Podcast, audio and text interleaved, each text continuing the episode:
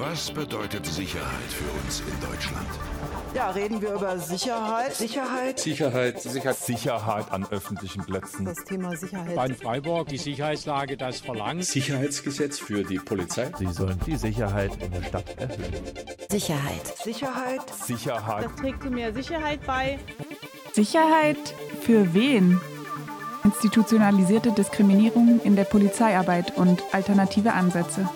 Eine Podcast-Reihe zu Polizeihistorie, Rassismus, Sexismus, Racial Profiling, Psychologie der Polizei, transformative Gerechtigkeit. Wir fragen uns, was ist Polizei? Wieso ist Polizei? Und was könnte es stattdessen geben? Werft mit uns einen kritischen Blick auf die Polizei, ihre Struktur, ihr Wirken und auf Alternativen zum Status quo. Ein Projekt mit Unterstützung von Demokratie leben. Jeden dritten Mittwoch im Monat um 20 Uhr bei Radio Dreieckland. Willkommen, liebe ZuhörerInnen und ZuschauerInnen, zu unserem Podium zum Defundment der Polizei. Und auch willkommen an unsere Podiumsgäste Maximilian, Anni und der AKS Frank. Ich bin Ella. Ich bin Case und wir moderieren heute dieses Podium. In unserer Reihe Sicherheit für wen sprechen wir über institutionalisierte Diskriminierung in der Polizeiarbeit, über Rassismus und Sexismus, über die Wurzeln des Polizeiapparates, die Militarisierung der Polizei und suchen alternative Ansätze zur heutigen Praxis der Polizierung unserer Gesellschaft. Das Bild, das sich durch unsere Recherchen zeichnet, ist, dass die Polizei eben historisch als Apparat der Unterdrückung gewachsen ist. Ein Apparat, der in Kolonien unterdrückt hat, Streiks unterdrückt hat und eben nicht für die Sicherheit von allen sorgt, sondern im Gegenteil vor allem marginalisierte Menschen bedroht. Wir hören hier jetzt auch kurz Stimmen aus Freiburg, die genau das beschreiben, was in unseren Episoden zu rassistischen Polizeikontrollen und Polizeigewalt lief. By everything I do, every single step. Bei allem, was ich mache, bei jedem Schritt muss ich zweimal überlegen, damit ich nichts tue, was mich in Kontakt mit der Polizei bringt. Denn es ist einfach schrecklich und ich kann sagen, dass ich davon traumatisiert bin. Denn die Polizei ist jeden Tag ein Auslöser zu einem erhöhten Puls bei mir. It's a trigger for me every day that I see that I get a strong heartbeat. Generally, when you see a police car, what things run into your mind? For me, when I see the police car, I'm afraid also because I don't know what they will do next. Not maybe something bad, but I don't know. Maybe sometimes you have something to be doing, you know. You have some appointment. They will start to talk to you, check your advice, do all those things. Normal control, we know this, but sometimes they like to delay your time. Even though they got all the information about you, they like to take you to the station. And at the end of everything, they will still leave you that day. So, you know, they just want to waste that time. And so for me, if I see the police car on my mind, what goes on my mind that, oh, these are those people again. I don't know what they are going to do, you know. Eigentlich sollte ja die Polizei keine Angst auslösen, sondern Menschen schützen. Doch Personen, die Racial Profiling erleben, entwickeln eine andere Perspektive auf die Polizei und fühlen sich kriminalisiert. Ich spreche auch als betroffene Person, was musste passieren von der Seite der Polizei, dass diese Haltung sich ändert. Ich wünsche mir einfach, dass die Polizei uns auf Augenhöhe begegnet. Egal, wo du herkommst, Afrika, Amerika, Asien, sie sollten uns nicht gesondert behandeln oder nur zu den Menschen aus ihrem eigenen Land freundlich sein und zu uns MigrantInnen nicht. In meinem Fall war der Anleiter der Gruppe wie ein Monster und alle sind ihm gefolgt. Ich wünsche mir, dass die BeamtInnen ihre Vorgesetzten in ihrer Boshaftigkeit nicht einfach nacheifern. Wie wir schon gehört haben, gibt es verschiedene Überlegungen und auch konkrete Ansätze, die zu Reformen führen könnten. Und heute möchten wir die Idee des Defundments besprechen. Die Forderung hinter Defundment, nämlich die Polizei ihrer Macht und Geldzufuhr zu entziehen, ist eine Antwort der Black Lives Matter-Bewegung auf die Unterdrückung, die Alltagskontrollen und Morde an rassifizierten Menschen durch den Polizeiapparat. Dazu möchten wir über die Lage der Bewegung, einer möglichen Praxis hierzulande und zuletzt den Folgen einer solchen Umsetzung sprechen. Und jetzt folgt kurz der Vorstellungsblock, der in jedem solchen Podium folgt. Als erstes haben wir hier Anni vom A-Team. Anni ist seit 2017 dabei und so lange gibt es das A-Team auch schon. Sie arbeiten in erster Linie praktisch, indem sie bei Veranstaltungen Awareness-Strukturen mit VeranstalterInnen erarbeiten, BesucherInnen sensibilisieren und Betroffene von Diskriminierung unterstützen. Und daneben setzen sie sich auch noch theoretisch mit dem Thema Awareness auseinander und geben eben Workshops. Hallo, schön, dass du da bist. Auch hallo an Frank. Frank ist als Vertreter des Arbeitskreises Kritischer Sozialarbeiter, kurz AKS, auf unserem Podium.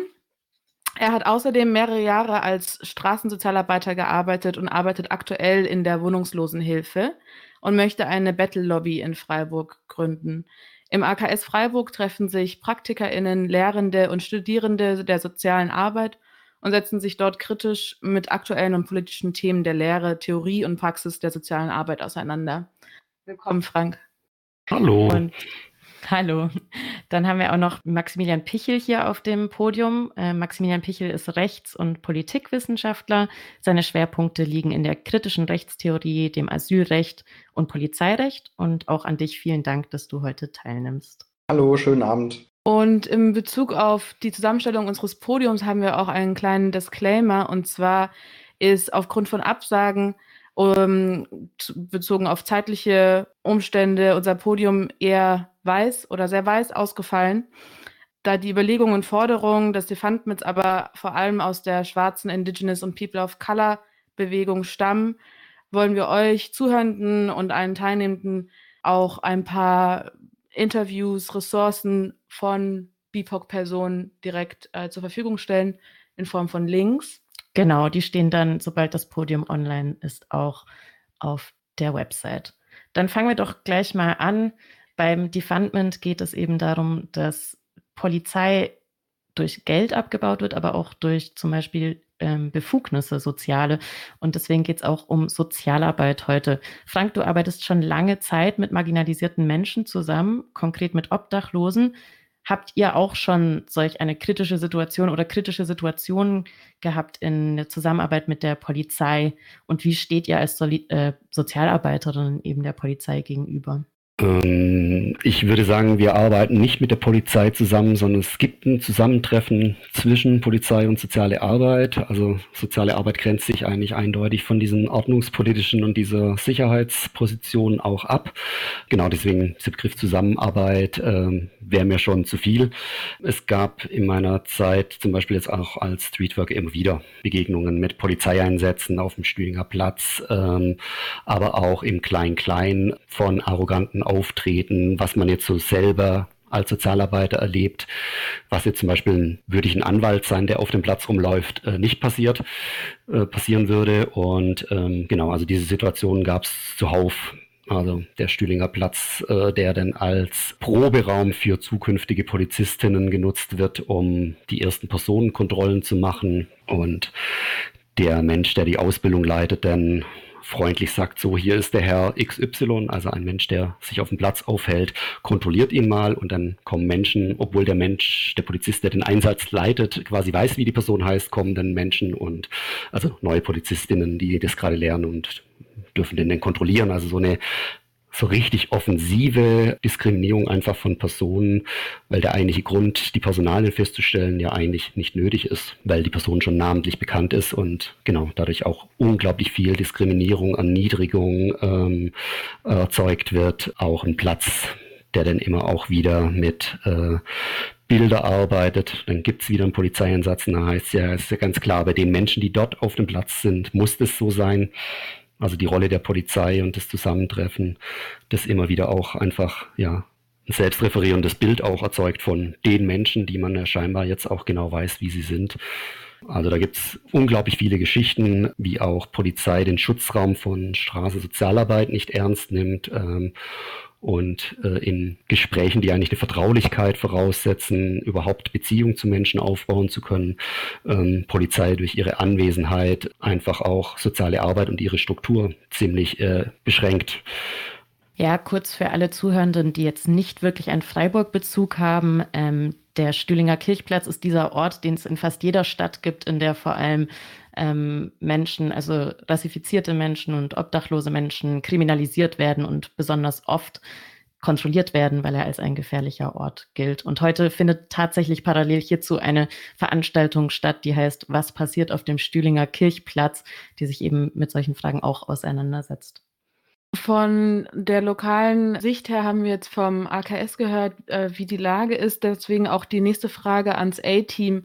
Als Awareness-Struktur seid ihr sicherlich auch schon in Kontakt mit der Polizei gekommen. Habt ihr Erfahrungen mit der Polizei oder ähnlichen Strukturen wie Securities gemacht? Wenn ja, welche waren das?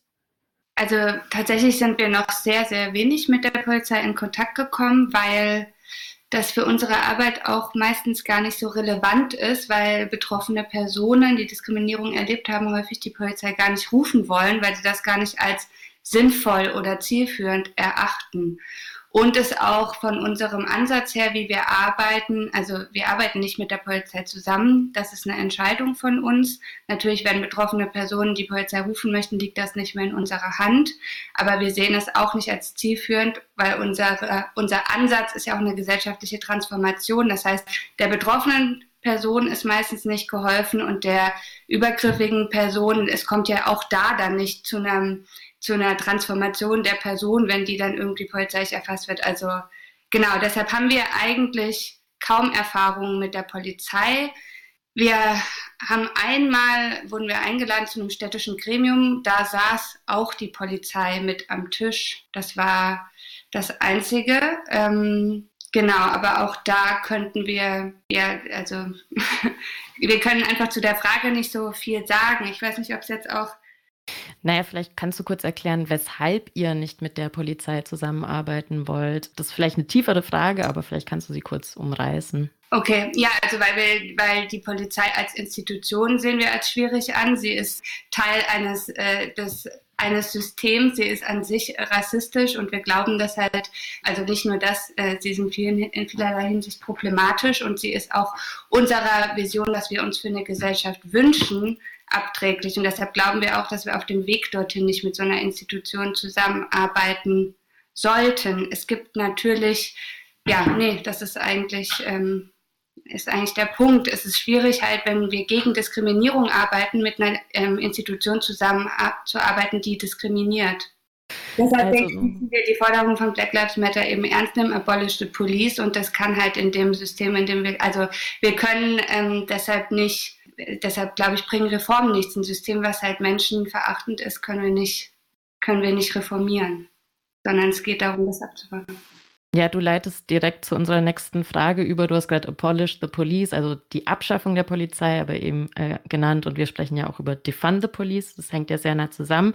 Wie wir gehört haben, SozialarbeiterInnen, die kritisch dem System gegenüberstehen, wollen oft nicht mit der Polizei zusammenarbeiten, wegen Erfahrungen, die sie haben oder eben schon im Vorhinein wegen theoretischen Überlegungen, die ihr dazu hattet. Sie wird nämlich häufig in Situationen gerufen, in denen sie überfordert ist oder ihre Kompetenzen nicht ausreichen, weil die Wurzeln des Problems woanders stehen. Wir haben da die Beispiele von psychischen Notfällen, Abschiebungen beim Fahren ohne Führerschein, Drogengebrauch und so weiter, auch genannt in der Ankündigung zu diesem Podium. Und ein Lösungsansatz könnte eben die Umverteilung der Kompetenzbereiche und des Geldes der Polizei sein, also das sogenannte Defundment. Max, kannst du uns mehr zu den Überlegungen hinter Defundment und dem Ursprung dieser Bewegung erzählen? Ja, also diese Forderung Defund the Police, die ist vor allen Dingen 2020 global rezipiert worden. Nach dem Mord an George Floyd in Minneapolis gab es ja globale Proteste der Black Lives Matter Bewegung, auch in Deutschland, und diese Forderung Defund the Police, also dahinter steckt ja, wie gesagt, die Polizei aus dem Lebensalltag der Menschen zurückzudrängen, ihnen Kompetenzen zu nehmen, ihnen Gelder zu entwenden und sie zu reinvestieren, zum Beispiel in soziale Infrastrukturen. Das ist alles 2020 zu so einer Leitparole geworden, kann man sagen, von Black Lives Matter. Man muss aber natürlich so ein bisschen den historischen Kontext auch betrachten. Also diese Forderung nach Defund the Police, die ist ja sozusagen Teil eines längeren Entwicklungsprozesses, gerade in den USA. Wir haben in den 1950er und 60er Jahren, als die US-amerikanische Bürgerinnenrechtsbewegung sehr stark auf den Plan getreten ist, eine etwas andere Diskussion gehabt. Also es gab auf der einen Seite die Diskussionsstränge eines eher liberalen Teils der US-Bürgerinnenrechtsbewegung, rund um Martin Luther King und andere Leitfiguren. Und dann natürlich die Gruppierungen um die Black Panther-Bewegung, die eine radikalere Gesellschaftsvision versucht haben zu entwickeln. Und zwischen diesen Polen gab es eben verschiedene Vorstellungen, wie auch mit der Frage von Sicherheit und Polizei umzugehen ist. Also die Black Panther-Bewegung hat zum Beispiel auch in den 50er, 60er Jahren schon versucht, alternative Formen sozialer Infrastrukturen aufzubauen und hat aber eben auch sehr stark zur Selbstjustiz gegriffen und sich eben auch bewaffnet. Während der liberalere Teil der US-Bürgerrechtsbewegung, wobei man da auch immer sagen muss, auch Martin Luther King hat sozialistische Positionen vertreten, aber die haben eben stärker versucht, über Kämpfe vor Gericht, Kämpfe um die Verfassung, auch Zugänge für schwarze Personen zur Gesellschaft zu ebnen. Und später hat dann die Bürgerrechtsbewegung das aufgegriffen in so Modellen wie Affirmative Action, also dass man versucht hat, über den Klageweg die Teilhabe, die demokratische Teilhabe von Schwarzen an der Gesellschaft zu verbessern. Zum Beispiel, dass man dann eben an den Universitäten mehr schwarze Menschen aufgenommen hat, dass sie Zugänge bekommen haben, auch in den Polizeiapparat beispielsweise. Und ich glaube, die Black Lives Matter-Bewegung ist auch in der Situation entstanden, nach einer 8-jährigen Präsidentschaft von Barack Obama, dem ersten schwarzen Präsidenten, wo viele Erwartungen massiv enttäuscht worden sind, dass sich durch den sogenannten Gang durch die Institutionen etwas zum Besseren wendet. Und deswegen knüpft man jetzt eben wieder an radikalere Vorstellungen, an eben Abolition, an das Abolition Movement, indem man sagt, man muss eigentlich diese Institutionen, die für Gewalt stehen, die aus der Sicht der Black Lives Matter Bewegung nicht reformierbar sind, dann eben sukzessive abschaffen. Aber es ist auch schwierig, das finde ich, muss man auch sagen, der Black Lives Matter Bewegung jetzt insgesamt diese Forderung immer zuzuschreiben, weil es ist ja auch ein kennzeichnendes Merkmal dieser Bewegung, dass sie sehr fluide ist, dass es viele verschiedene Gruppen gibt, mit unterschiedlichen Ausdifferenzierungen, mit unterschiedlichen Formen der politischen Radikalität. Also auch da gibt es sehr viel Heterogenität auch in den Forderungen. Vielleicht noch abschließend, was noch sehr spannend wird, jetzt im November 2021 steht in Minneapolis, der Stadt, wo George Floyd ermordet worden ist, eine Abstimmung auf der Tagesordnung, wo das Police Department in seiner jetzigen Form abgeschafft werden soll und umgewandelt werden soll in ein Department of Public Safety, was eher so einen Ansatz hat, so eine allgemeine Gesundheitsfürsorge. Da wird die Polizei nicht komplett abgeschafft, aber reintegriert in eine neue Behörde, wo auch stärker Sozialarbeiterinnen und Expertinnen für psychische Gesundheit aktiv werden sollen. Also das ist so eine reformistische Perspektive, die jetzt versucht wird, in Minneapolis zu beschreiten, aber es ist noch nicht diese radikale Perspektive, Polizei grundlegend abzuschaffen. Gut, vielen Dank. Dann über die einzelnen Forderungen können wir gleich nochmal sprechen. Und gleichzeitig ist genau diese Information zu den Hintergründen und dem jetzigen Stand der Defundment-Bewegung oder auch Bestrebung das, worüber wir jetzt im nächsten Teil sprechen wollen. Und zwar, was für Arbeitsstrukturen tatsächlich vorhanden sind, eventuell schon, die diesen Defundment-Ansatz umsetzen. Und ja, wie der State of Art tatsächlich ist in Deutschland und in den USA. Auf der Seite der Defundment Police stehen 3 Kernforderungen, die zum Abbau der Polizei und mehr Sicherheit in einer Gesellschaft führen sollen und führen könnten. Die ersten sind Alternativen zu polizeilichen Diensten, zum Beispiel einen höheren Fokus auf präventive Sozialarbeit. Da haben wir jetzt prominent eben den AKS und das Awareness-Team hier beim Podium dabei. Deswegen eine Frage an dich, Anni.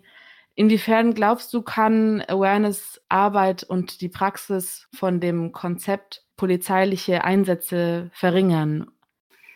Die Frage haben wir so ein bisschen länger diskutiert, ist ein bisschen schwierig oder ja, Frage, weil eben Polizei bei uns meistens nicht so relevant ist. Also weil weder betroffene Personen, wie ich gerade eben schon meinte, die Polizei also häufig nicht rufen möchten, weil sie dadurch teilweise mehr Probleme bekommen können oder es auch retraumatisierend sein kann, einfach mit der Polizei in Kontakt zu kommen. Und genau, und es halt auch nicht zur Transformation von jetzt gewaltausübenden Personen durch die Polizei kommt. Und wir deshalb es auch als Awareness-Team nicht als sinnvoll erachten, die Polizei zu rufen. Und dann habe ich mich auch ein bisschen gefragt, also was das genau bedeutet, also polizeiliche Einsätze, also oder was da verringert wird, also was ist damit gemeint, so dass die Gewalt zurückgeht oder dass die Kriminalität zurückgeht oder dass es weniger Straftaten gibt, also weil auch Kriminalität würde ich erstmal so in Frage stellen, was das bedeutet oder was kriminalisiert wird, ist ja noch nicht per se in unserem Sinne Gewalt. Deshalb dachte ich, okay, es geht wahrscheinlich um die Frage, ob unsere Arbeit Gewalt präventiv vorbeugen kann. So. Ich habe dazu so ein Beispiel gefunden aus New York, dass da die Polizei mal in Bummelstreik getreten ist und nur noch das Nötigste getan hat, ist auch die Frage. Und in dieser Zeit, ich glaube, vielleicht weiß Maximilian, du nickst schon so, da auch mehr zu, ich glaube, es waren so ein paar Monate oder so, in dieser Zeit ging auf jeden Fall die Strafverfolgung um 90% zurück, die Kriminalität ging aber nicht hoch und viele, gerade rassifizierte Menschen haben danach berichtet, dass sie sich so gefühlt haben, wie als wären sie im Urlaub und als hätten sie die Erfahrung gemacht, dass es sich so vielleicht anfühlt, weiß zu sein. Und trotzdem ist das Sicherheitsgefühl der New YorkerInnen dadurch nicht schlechter geworden. Deshalb, ich finde, das zeigt so ganz gut, wie sinnvoll, ja, oder stellt das nochmal so ein bisschen in Frage. Also es geht nicht so sehr darum, ob ein A-Team Gewalt oder Kriminalität oder was auch immer das bedeutet, verhindern kann. Weil ich glaube, dafür bräuchten wir auch ein anderes, eine andere Gesellschaft oder andere gesellschaftliche Verhältnisse. Und das ist die Frage, wie sehr wir die als A-Team verändern können. Wir können nicht alles verändern. Dafür müssten wir, also Gewalt, denke ich mal, oder denken wir, entsteht dadurch, dass Menschen ihre Bedürfnisse nicht befriedigen können. Und das liegt eben auch an dem System, in dem wir leben. In einem System, in dem wir eben durch Lohnarbeit zum Beispiel ausgebeutet werden, in einem sexistischen, rassistischen, patriarchalen System. Und deshalb geht es in unserer Arbeit auch sehr viel darum, eben genau zu sensibilisieren, dass Menschen erkennen, wie sie gesellschaftlich positioniert sind, aber auch erkennen, wie sie durch das gesellschaftliche System, in dem wir leben, eben ausgebeutet werden, um dann aus diesem Bewusstsein heraus für die Verhältnisse handlungsfähig zu werden. Also zu sensibilisieren, das ist ein sehr großer Teil unserer Arbeit. Und ich glaube schon, dass dann in dem Fall, also sensibilisieren auch für das eigene gewalttätige Verhalten, weil wir sind ja nun mal Teil des Systems und deshalb eben auch selbst haben wir diese Gewalt eben internalisiert und üben sie aus, dass das schon Gewalt verringern kann, mich dessen bewusst zu werden. Aber gleichzeitig ist es wichtig dabei, von dieser individuellen Ebene auf die zwischenmenschliche Ebene, zur strukturellen Ebene zu kommen und zu verstehen, okay, ja, und dafür zu arbeiten, dass sich das System an sich ändert. Also Awareness ist wichtig in allen sozialen Bewegungen, aber also Awareness brauchen wir quasi, um dann wichtige politische Kämpfe zu führen.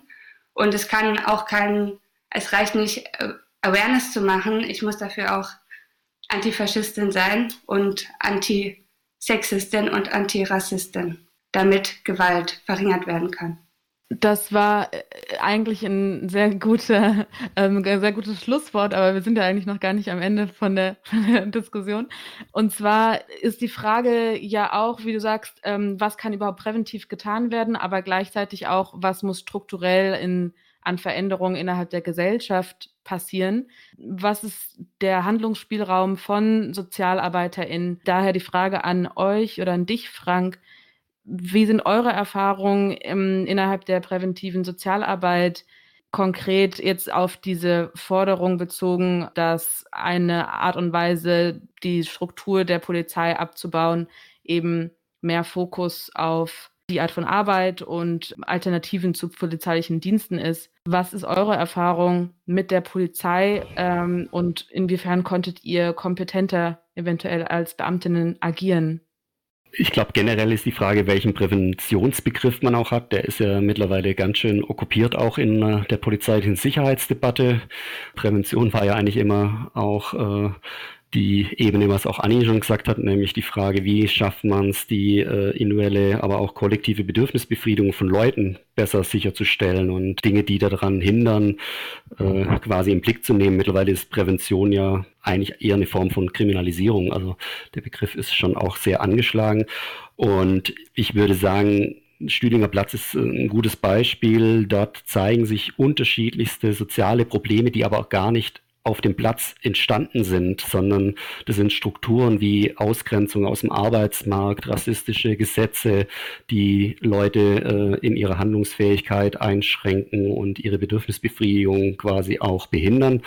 Und das wäre zum Thema Defund the Police, also beziehungsweise in Freiburg Defund the Vollzugsdienst, was es ja jetzt schon gab, nämlich eine gewisse Einschränkung der Stellenumfang des kommunalen Ordnungsdienstes. Allein dieses Geld anfangen zu investieren in ein besseres Sozialticket, wo die Leute noch weniger zahlen, beziehungsweise die Abschaffung von Gebühren oder Kosten für den öffentlichen Nahverkehr. Also ich weiß nicht, wie viele Stunden ich meine Arbeit damit verbringe zum Thema Leute, die sich irgendwelche Leistungen erschlichen haben, das einerseits quasi das Fahren ohne Fahrschein ist und gleichzeitig aber auch noch eine Straftat bzw. Ordnungswidrigkeit, die nimmt unglaublich viel Zeit in Anspruch, also auch fachliche Zeit, wo man viel lieber mit den Menschen dran arbeiten möchte. Was sind denn eigentlich ihre Bedürfnisse? Wo wollen sie denn hin? Wo kann man in dieser Art und Weise auch Unterstützung leisten? Sei es, um dieses Präventionsbegriff jetzt mal nochmal zu nehmen, zur Gesundheitsprävention oder andere Dinge. Das wäre zum Beispiel für mich eine sehr, sehr sinnvolle Umverteilung von Ressourcen. Also Max hat es auch nochmal vorher schon gesagt, Aufbau von sozialer Infrastruktur, die niederschwellig ist, die für verschiedene Menschen zugänglich ist und gleichzeitig aber auch den Abbau von diskriminierenden, einschüchternden Gesetzgebungen und auch in dem Fall auch Praktiken der Polizei, die ja aus diesen Gesetzen und diesen Diskursen um diese Form von Sicherheit auch herrühren. Das wäre zum Beispiel eine sinnvolle Umgestaltung und da ist die Handlungsspielraum, na klar, der sozialen Arbeit eigentlich größer, wie wir ihn nutzen, weil eigentlich hat für mich zumindest soziale Arbeit auch einen politischen Auftrag und der politische Auftrag wäre, viel, viel mehr diese Strukturen, diese diskriminierenden Prozesse öffentlich zu machen, diese zu thematisieren und gesellschaftliche Transformation auch in dem Fall auch anzustoßen. Und da glaube ich, ein bisschen selbstkritisch Richtung soziale Arbeit, da sind wir zu passiv oft in verschiedenen Situationen, weil aber auch die Rolle der sozialen Arbeit in der Gesellschaft jetzt auch nicht die ist, die so viel Anerkennung hat, also von unserer Position heraus auch manchmal ein bisschen schwierig ist, wie wenn da jetzt ein Anwältinnenverein steht oder andere Organisationen, die hätten eine ganz andere Durchschlagskraft oder wenn Ärztinnen hinstehen und sagen zum Thema Sicherheit, also Umgang mit Suchtmittel, da würde das und das viel mehr Sicherheit versprechen. Also wenn wir jetzt mal das Thema Sicherheit wieder als Begriff aufnehmen oder soziale Sicherheit, also was sind denn die materiellen Grundlagen, die dem Menschen systematisch weggenommen werden, das auch mal in den Fokus zu stellen und welche Folgen hat das Ganze für die Person, für eine Gruppe, Gesellschaft. Das wäre, also ich würde mal sagen, wenn es weniger Geld für die Polizei gibt, braucht es nicht unbedingt mehr Geld nur für soziale Arbeit. Das wäre so der erste Schluss, den man ziehen könnte. Da würde ich eher sagen, das ist aber eher eine Form von eine Umverteilung in eine sinnvolle soziale Infrastruktur.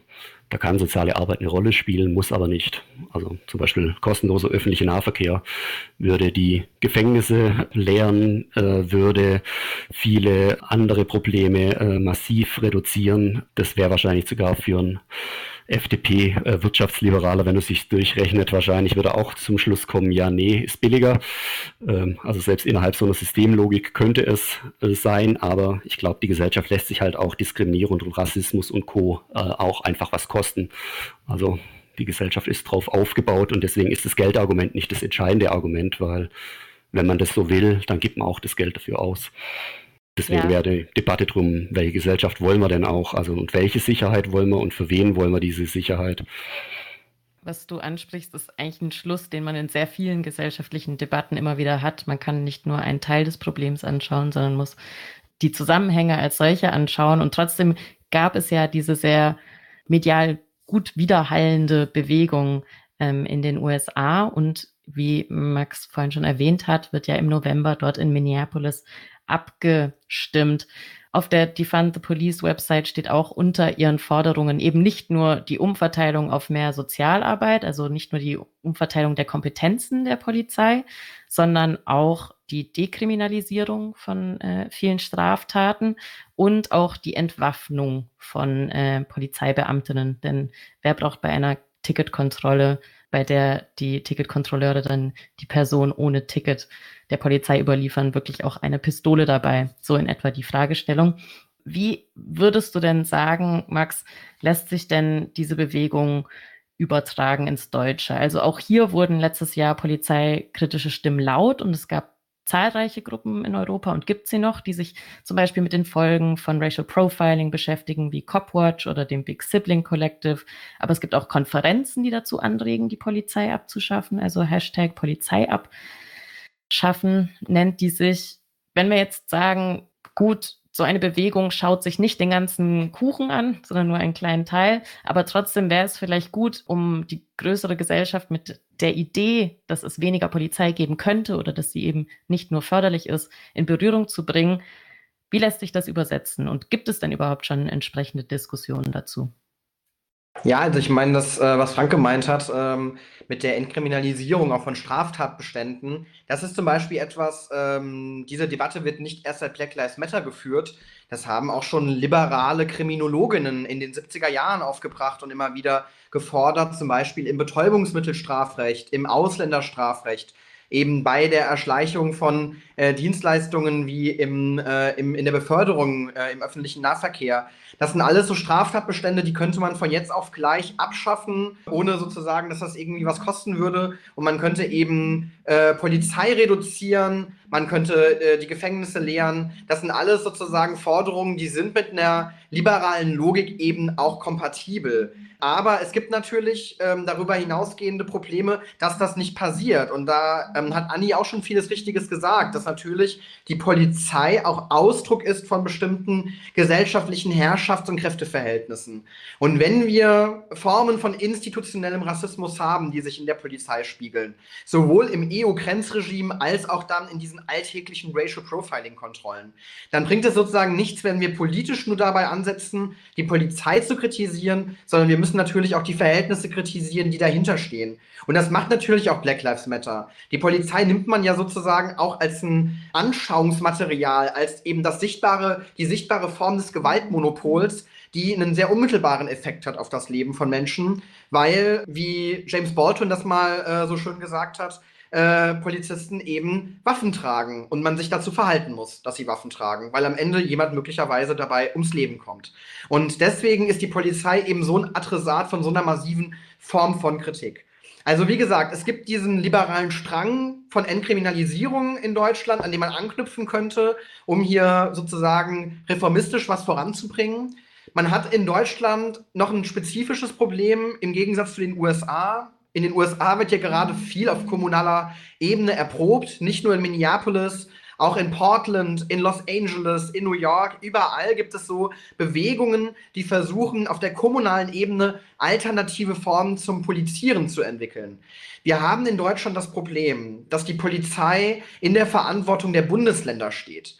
Das heißt, die Kommunen, wo man vielleicht von unten Druck erzeugen könnte, um zum Beispiel in Freiburg oder wo ich wohne in Frankfurt am Main, vielleicht mal eine andere Form von Sicherheit sozusagen zu entwickeln, da hat man eben derzeit rechtlich gesehen nur begrenzte Handlungsmöglichkeiten, weil die Polizei eben von den Bundesländern, also die Länder haben eben die Hoheit über die Polizei. Und es ist natürlich viel schwieriger, politisch etwas in einem gesamten Bundesland umzusetzen, als sozusagen auf der kommunalen Ebene. Da könnte man vielleicht eher mal an so Stadtstaaten denken wie Berlin, Hamburg oder Bremen, wo diese Kompetenz ja in eins fällt. Das könnten zum Beispiel mal Orte sein, wo man sagt, wir versuchen da mal ein bisschen voranzukommen und neue Formen zu entwickeln. Und wir haben ja gerade gesehen am Wochenende, dass zum Beispiel so ein Volksentscheid wie Deutsche Wohnen und Co. enteignen, dass da auch mal auf kommunaler Ebene, auf Stadtebene radikale Reformen von Politik auch möglich sein können.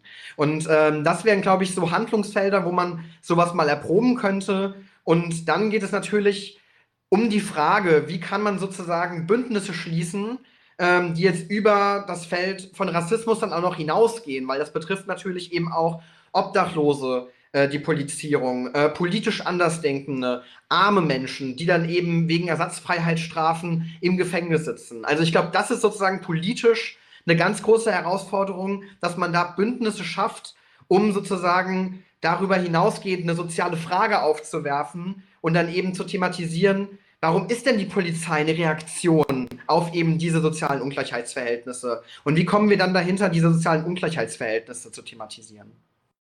Wir gehen jetzt rüber in einen Blog und wagen ein kleines utopisches Gedankenexperiment für eine mögliche Zukunft, in der eben genau das, was du gerade gesagt hast, doch möglich wäre.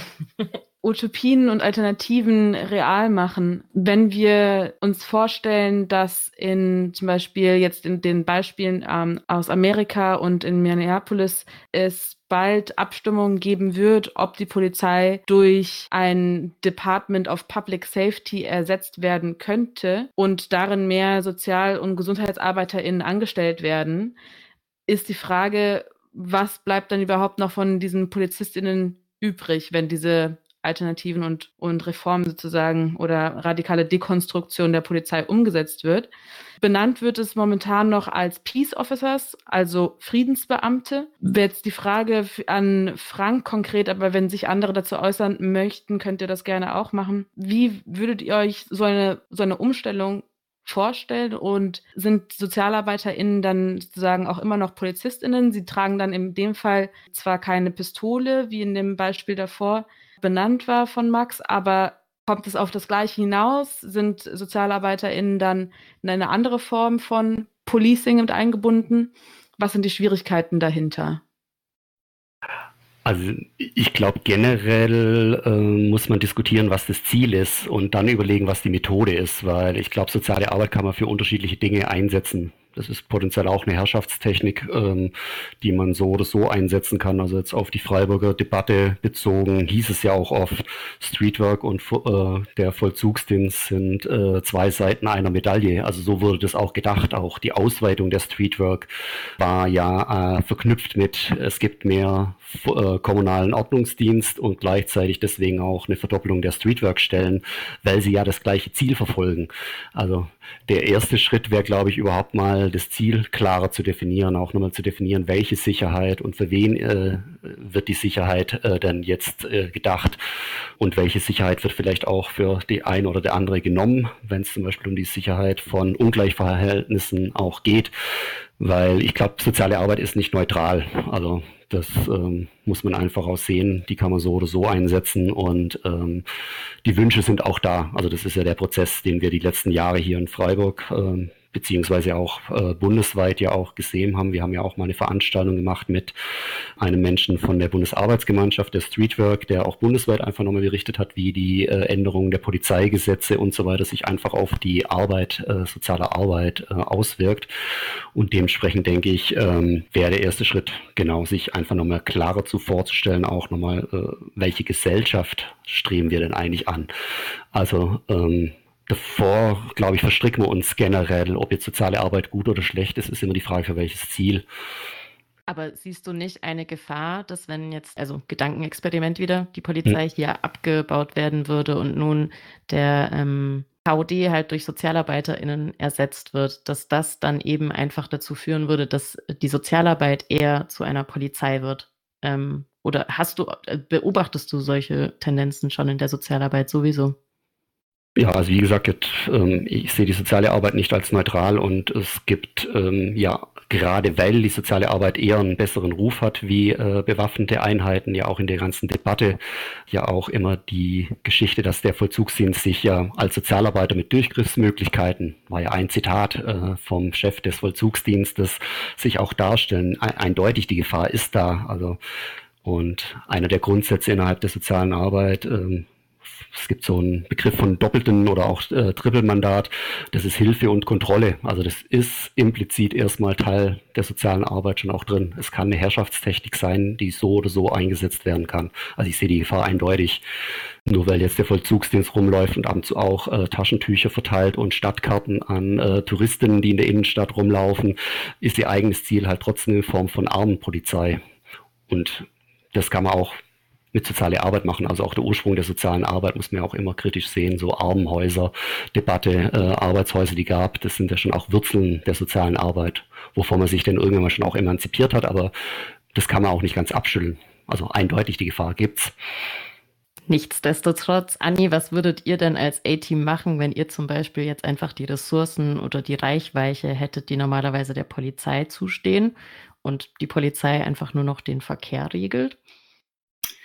Ja, also ich würde vielleicht noch dazu sagen, ich glaube, was Frank schon gesagt hat oder die Frage davor, dass es halt eben die Gefahr bestünde, dass dann in Form von SozialarbeiterInnen das Policing übernommen wird. Und ich glaube, was es dafür eben braucht, ist gesellschaftliche Verantwortungsübernahme im Sinne von Community Accountability. Und ich glaube, ihr habt dazu aber auch nochmal einen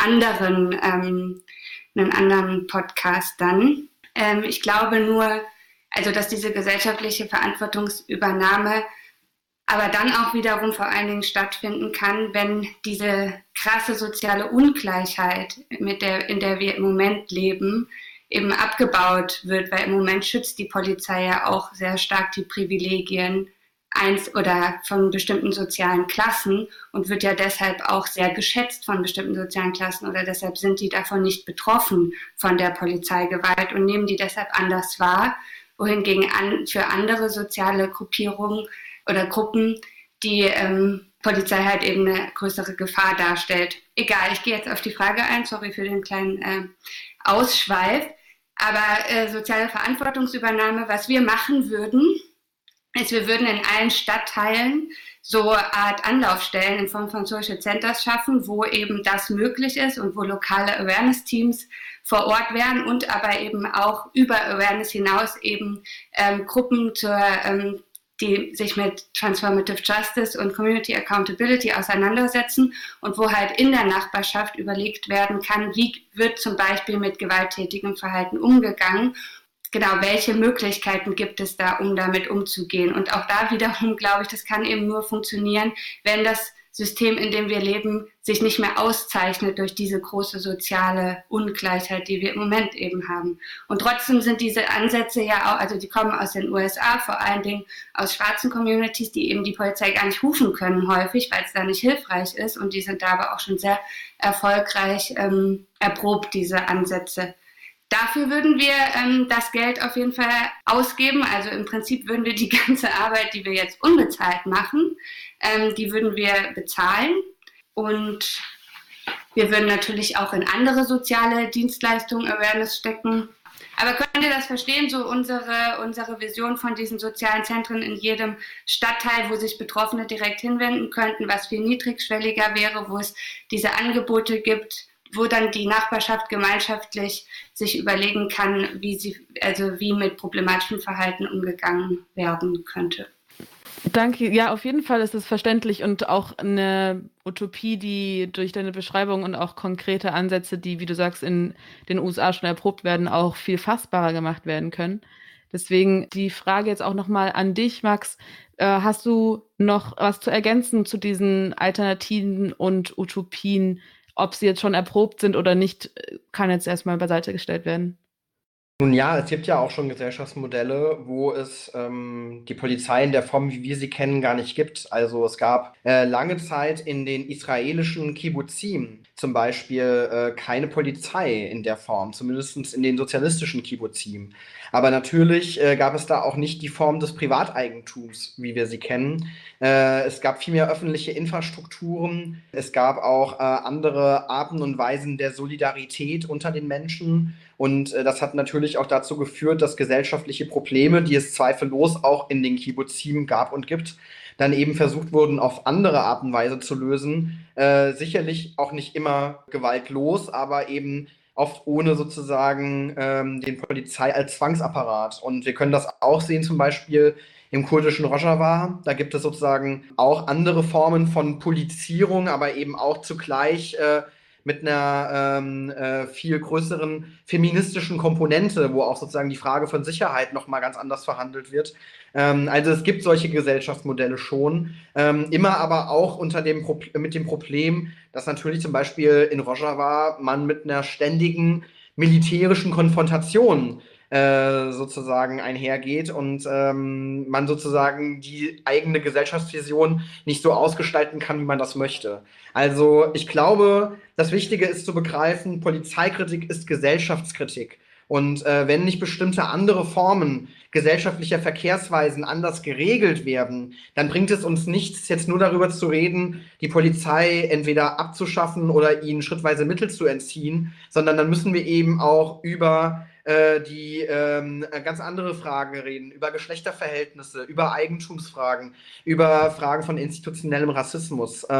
Weil eben diese Welt eine ungerechte ist, gibt es eben natürlich auch die Polizei in dieser Form, um teilweise diese Ungerechtigkeit zu stabilisieren oder eben den privilegierten Menschen in diesen Gesellschaftsformationen, für die eben eine Form von Schutz zu etablieren gegenüber den Marginalisierten. Und deswegen ist die Polizei ganz eng geknüpft an diese Form von Gesellschaftsverhältnissen. Vielen Dank. Dann hätten wir jetzt auch kurz über die Utopien gesprochen und wir haben jetzt noch so ein paar random Fragen, die wir jetzt nach einer kurzen Pause besprechen würden mit euch.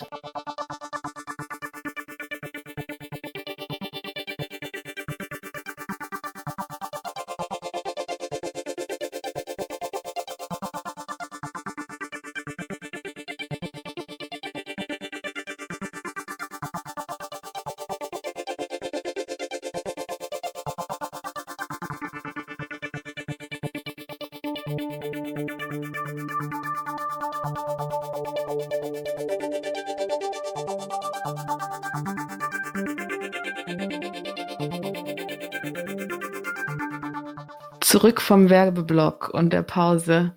Also, wir haben ja jetzt eigentlich sehr genau benannt, welche Möglichkeiten innerhalb der Defundment-Bewegung existieren, welche Veränderungen auf der Ebene der Sozialarbeit, aber auch auf struktureller, institutioneller Ebene vorhanden sein müssen, um gesellschaftliche, um politische Veränderungen voranzutreiben, da eben dieser holistische Ansatz notwendig ist, um jegliche radikale Ziele umzusetzen, ist auch ein bisschen die Frage, gut, es ist nicht nur die USA Vorreiter, wie Max gerade in Beispielen aus Rojava und aus Kibbuzim in Israel dargestellt hat, sondern auf unterschiedlichen Ebenen und unterschiedlichen Teilen der Welt wird diese Praxis umgesetzt, auch wenn sie nicht als solches benannt wird. Wenn wir jetzt Beispiele aus der Defundment-Bewegung in den USA oder auch anderweitig, das kannst du, Max, dir selber aussuchen, benennen wollen, was ist der aktuelle Stand der Defundment-Bewegung? Wie hat sie sich etabliert jetzt nach diesem Boom sozusagen letztem Jahr und wohin geht es vielleicht zukünftig? Ja, also wie gesagt, in den USA gibt es eben den Versuch, kommunal einiges zu verändern und in Gang zu setzen, lokale Bündnisse zu schmieden und zu überlegen, ob man Alternativen zur Polizei entwickeln kann. Das hat sich nicht übersetzt in die Bundespolitik, also zum Beispiel halt die Demokratische Partei unter Joe Biden, der Defundment-Bewegung eine eindeutige Ablehnung zuteilkommen lassen. Es gibt natürlich auch Kräfte innerhalb der Demokratischen Partei, die Black Lives Matter und der Defundment-Bewegung offen gegenüberstehen, aber die Mehrheit der Partei eben nicht. Und wenn wir uns zum Beispiel anschauen, wie in Deutschland die Debatte ist, dann haben wir natürlich viele zivilgesellschaftliche Organisationen, schwarze Selbstorganisationen, die diese Forderung des Defundment aufgegriffen haben, in ihre auch bereits seit Jahren bestehende politische Praxis integrieren und damit versuchen, eben auch ihre antirassistische Arbeit sozusagen fortzuführen. Aber auch hier muss man natürlich feststellen, wenn wir uns zum Beispiel die Wahlprogramme anschauen zur Bundestagswahl von allen Parteien, dann muss man sagen, gibt es eigentlich in keinem Wahlprogramm eine wirklich dezidiert Polizei ablehnende Position. Bei der Linkspartei gibt es zumindest die Forderung, dass man sich an keinem Regierungsbündnis beteiligen möchte, was mehr Mittel in die Polizei steckt. Aber die Linkspartei spielt jetzt natürlich nach diesem Wahlergebnis keine Rolle sozusagen bei zukünftigen Koalitionsverhandlungen. Und ich glaube, nur die Jugendorganisation der Grünen, die Grüne Jugend, hat Teile der Defunding-Forderung aufgegriffen und fordert in einem Papier die Zurückdrängung der Polizei aus dem Alltag. Und es gibt viele junge grüne Abgeordnete, die jetzt in den neuen Deutschen Bundestag eingezogen sind Und ich denke, man wird schauen, ob es da auch einige gibt, die diese Forderung vielleicht mal mit in das Parlament hineintragen. Das wird sicherlich keine Mehrheitsauffassung der Fraktion sein. Die Grüne Partei ist ganz im Gegenteil eher auf dem politischen Weg, sich an den Apparat der Polizei anzunähern, möchte ein neues Leitbild der Polizei, eine bürgerinnennahe Polizei, aber das geht eben nicht einher mit einer systemischen Kritik der Polizei als Apparat, auch als Gewaltapparat. Und von daher sozusagen, wenn man sich das politische Spektrum anschaut, hat sich da wenig übersetzt aus den zivilgesellschaftlichen Forderungen ins politische Feld. Ja, du hast gerade gesagt, aus den zivilgesellschaftlichen Forderungen in das politische Feld. Und wir haben ja heute auch vor allem lokale Initiativen hier eingeladen, um eben über Möglichkeiten, lokal etwas zu verändern, zu sprechen. Wir haben etwas Utopien gesponnen. Es gibt hier in Freiburg jetzt keine Defundment-Bewegung als solches. Vielleicht wäre am nächsten noch die Forderung von Solidarity City, welches eben möchte, dass Menschen, die keine Papiere haben, halt nicht von der Polizei kontrolliert werden und drangsaliert werden und deswegen sich darin eine Zusammenarbeit vielleicht vorstellen könnte mit der Polizei. Aber etwas Näheres habe ich jetzt persönlich hier lokal nicht auf dem Schirm. Trotzdem spinnen wir noch mal ganz kurz diese Idee, weil die Frage ging bisher noch gar nicht an Frank. Frank, was würdest du denn diesem Gedankenexperiment von einer möglichen defundeten Freiburger KOD oder Polizei beisteuern? Was wäre denn für dich Sozialarbeit oder eben Arbeit in deinem Feld, in dem du eben vor allem Obdachlose unterstützt? Und wir gehen jetzt auch ganz kurz davon aus, dass ansonsten soziale Revolutionen nicht stattgefunden haben, sondern wenn eben diese eine Veränderung stattfindet. Okay, schwierige Ausgangsvoraussetzungen.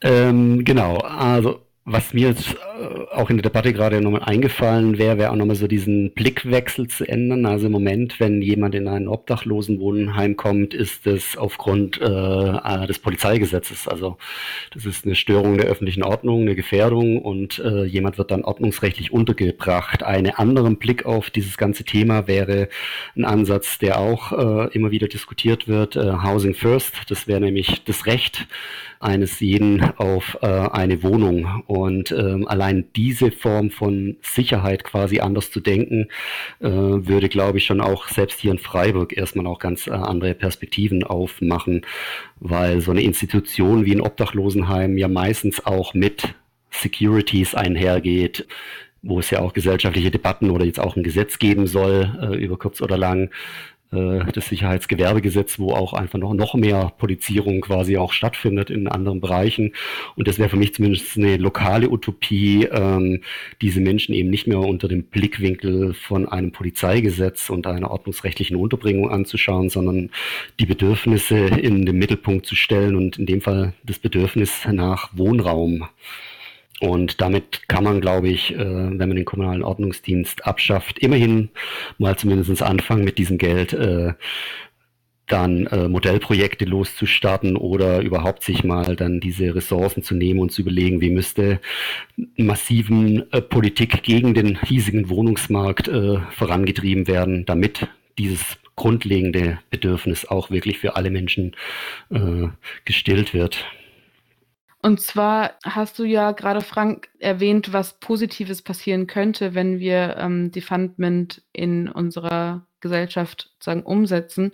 Gleichzeitig werden aber auch Fragen laut, was denn passiert, wenn die Polizei nicht vorhanden ist, wie mit häuslichen GewalttäterInnen umgegangen wird, wenn es die Art von polizeilichem Eingriff nicht gibt. Die Frage geht an dich, Anni. Die ist eher plakativ, aber doch auch erwähnenswert. Ja, es ist sehr schwierig, finde ich, auch hier wieder diese Frage zu beantworten, ohne auf das System, in dem wir leben, abzuheben. Aber ich fange mal an mit einem Projekt, was es in Hamburg gibt. Das heißt Stopp. Da war auch mal ein Artikel in der Brigitte drüber. Und da ging es genau darum, dass eben Nachbarschaften Betroffenen von häuslicher Gewalt geholfen haben und das so ein bisschen, das sind dann sowas wie BotschafterInnen im Stadtteil, die ganz bekannt gemacht werden und die immer angesprochen werden können und im Supermarkt, auf Festen, auf der Straße, wo auch immer die angetroffen werden können, die eben ganz unkompliziert direkt angequatscht werden von Gewalt betroffenen Personen. Und die helfen dann auch Strukturen zu schaffen oder der Betroffenen, sich in ihrer Wohnung, also in ihrer Wohnung bleiben zu können und gleichzeitig die gewaltausübende Person aus der Wohnung zu entfernen. Da waren dann so Sachen wie, dann hat der eine Nachbar eine Sicherheitstür angebaut, die haben eine Telefonkette gebildet, wo sich immer gemeldet werden konnte, die kamen vorbei. Solche Dinge, also das wäre zum Beispiel ein Projekt, was auch auf nachbarschaftlicher oder gesellschaftlicher Verantwortungsübernahme abzielen würde. Unsere Forderung wäre auch noch Männerhäuser statt Frauenhäusern. Also es ist ja meistens so auch, dass betroffene Personen ihre Wohnung verlassen müssen. Wir würden das gerne umdrehen. Die Männer können gerne auch ein paar 100 Kilometer weiter weg untergebracht werden, wo sie möglicherweise auch an Sensibilisierungsworkshops oder Antigewalttrainings stattfinden und vielleicht auch mit anderen zusammen dann eben in so einem Männerhaus wohnen und sich da reflektieren könnten. Und gleichzeitig wäre dann so für die Sicherheit der von häuslicher Gewalt betroffenen Personen in ihren Wohnungen gesorgt. Und trotzdem ist es halt auch hier, da würde ich mich gerne bei Frank anschließen, also beengter Wohnraum führt ja häufig auch zu Gewalt, beziehungsweise führt auch dazu, dass sich halt Frauen nicht von ihren gewalttätigen Ehemännern trennen, weil sie nämlich einfach so schlechte Aussicht auf eine Wohnung haben und deshalb in dieser Gewaltbeziehung bleiben. Das heißt, auch hier können wir einfach nicht darüber reden, was ohne die Polizei mit häuslicher Gewalt passiert, ohne eben wieder auf das System abzuheben und festzustellen, dass es vor allen Dingen die gegenwärtigen Verhältnisse sind, in denen wir leben, die auch dazu beitragen, nicht nur natürlich, aber die auch dazu beitragen, dass es eben zu Gewalt kommt und auch zu häuslicher Gewalt und es darum geht, das System zu verändern. Das war dann auch schon ein ziemliches Schlusswort. Wir sind am Ende unserer Fragen angelangt. Wir sprachen heute mit Anni vom A-Team, Maximilian Pichl und Frank vom Arbeitskreis Kritische Sozialarbeit über das Defundment der Polizei und Alternativen. Und andere alternative Ansätze zum Polizieren werden in den folgenden Monaten in unserem Podcast behandelt. Ihr könnt auch Fragen, die euch heute während dieses Podiums aufgekommen sind, dorthin schicken. Wir werden auch weiterhin mit Menschen reden, weiterhin Interviews sammeln zu diesem Thema. Es wird zum Beispiel um Abolitionismus und transformative Gerechtigkeit gehen. Und in der nächsten Episode geht es aber erstmal um die Militarisierung der Polizei. Bevor wir in den Dank an euch PodienteilnehmerInnen gehen, noch zwei Hinweise, die vielleicht auch für euch interessant sein könnten. Und zwar ist gerade eine Umfrage zum Racial Profiling in Freiburg im Gange. Den Link findet ihr auf rdl.de/Polizeigewalt. Der kann gerne geteilt werden, um eben mehr Informationen zu haben, um auch gezielter gegen Polizei und Racial Profiling vorzugehen.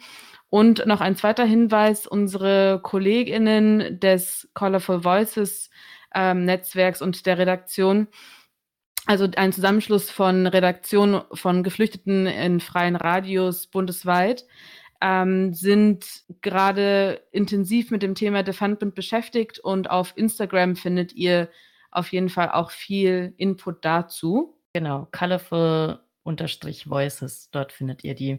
Diese Sendung wird außerdem am 5. November um 19 Uhr und am Dienstag, den 9. November um 14 Uhr wiederholt und ist bald auf unserer Website rdl.de/Polizeigewalt zu hören. Vielen Dank an euch, dass ihr dabei wart. Danke auch. Tschüss. Schönen Abend. Ciao. Tschüss, macht's gut. Was bedeutet Sicherheit für uns in Deutschland? Ja, reden wir über Sicherheit. Sicherheit an öffentlichen Plätzen. Das Thema Sicherheit. Baden-Freiburg, die Sicherheitslage, das verlangt. Sicherheitsgesetz für die Polizei. Sie sollen die Sicherheit in der Stadt erhöhen. Sicherheit. Das trägt zu mehr Sicherheit bei. Sicherheit für wen? Institutionalisierte Diskriminierung in der Polizeiarbeit und alternative Ansätze. Eine Podcast-Reihe zu Polizeihistorie, Rassismus, Sexismus, Racial Profiling, Psychologie der Polizei, transformative Gerechtigkeit. Wir fragen uns, was ist Polizei? Wieso ist Polizei? Und was könnte es stattdessen geben?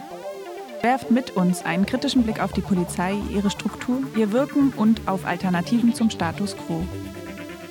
Ein Projekt mit Unterstützung von Demokratie leben. Jeden dritten Mittwoch im Monat um 20 Uhr bei Radio Dreieckland.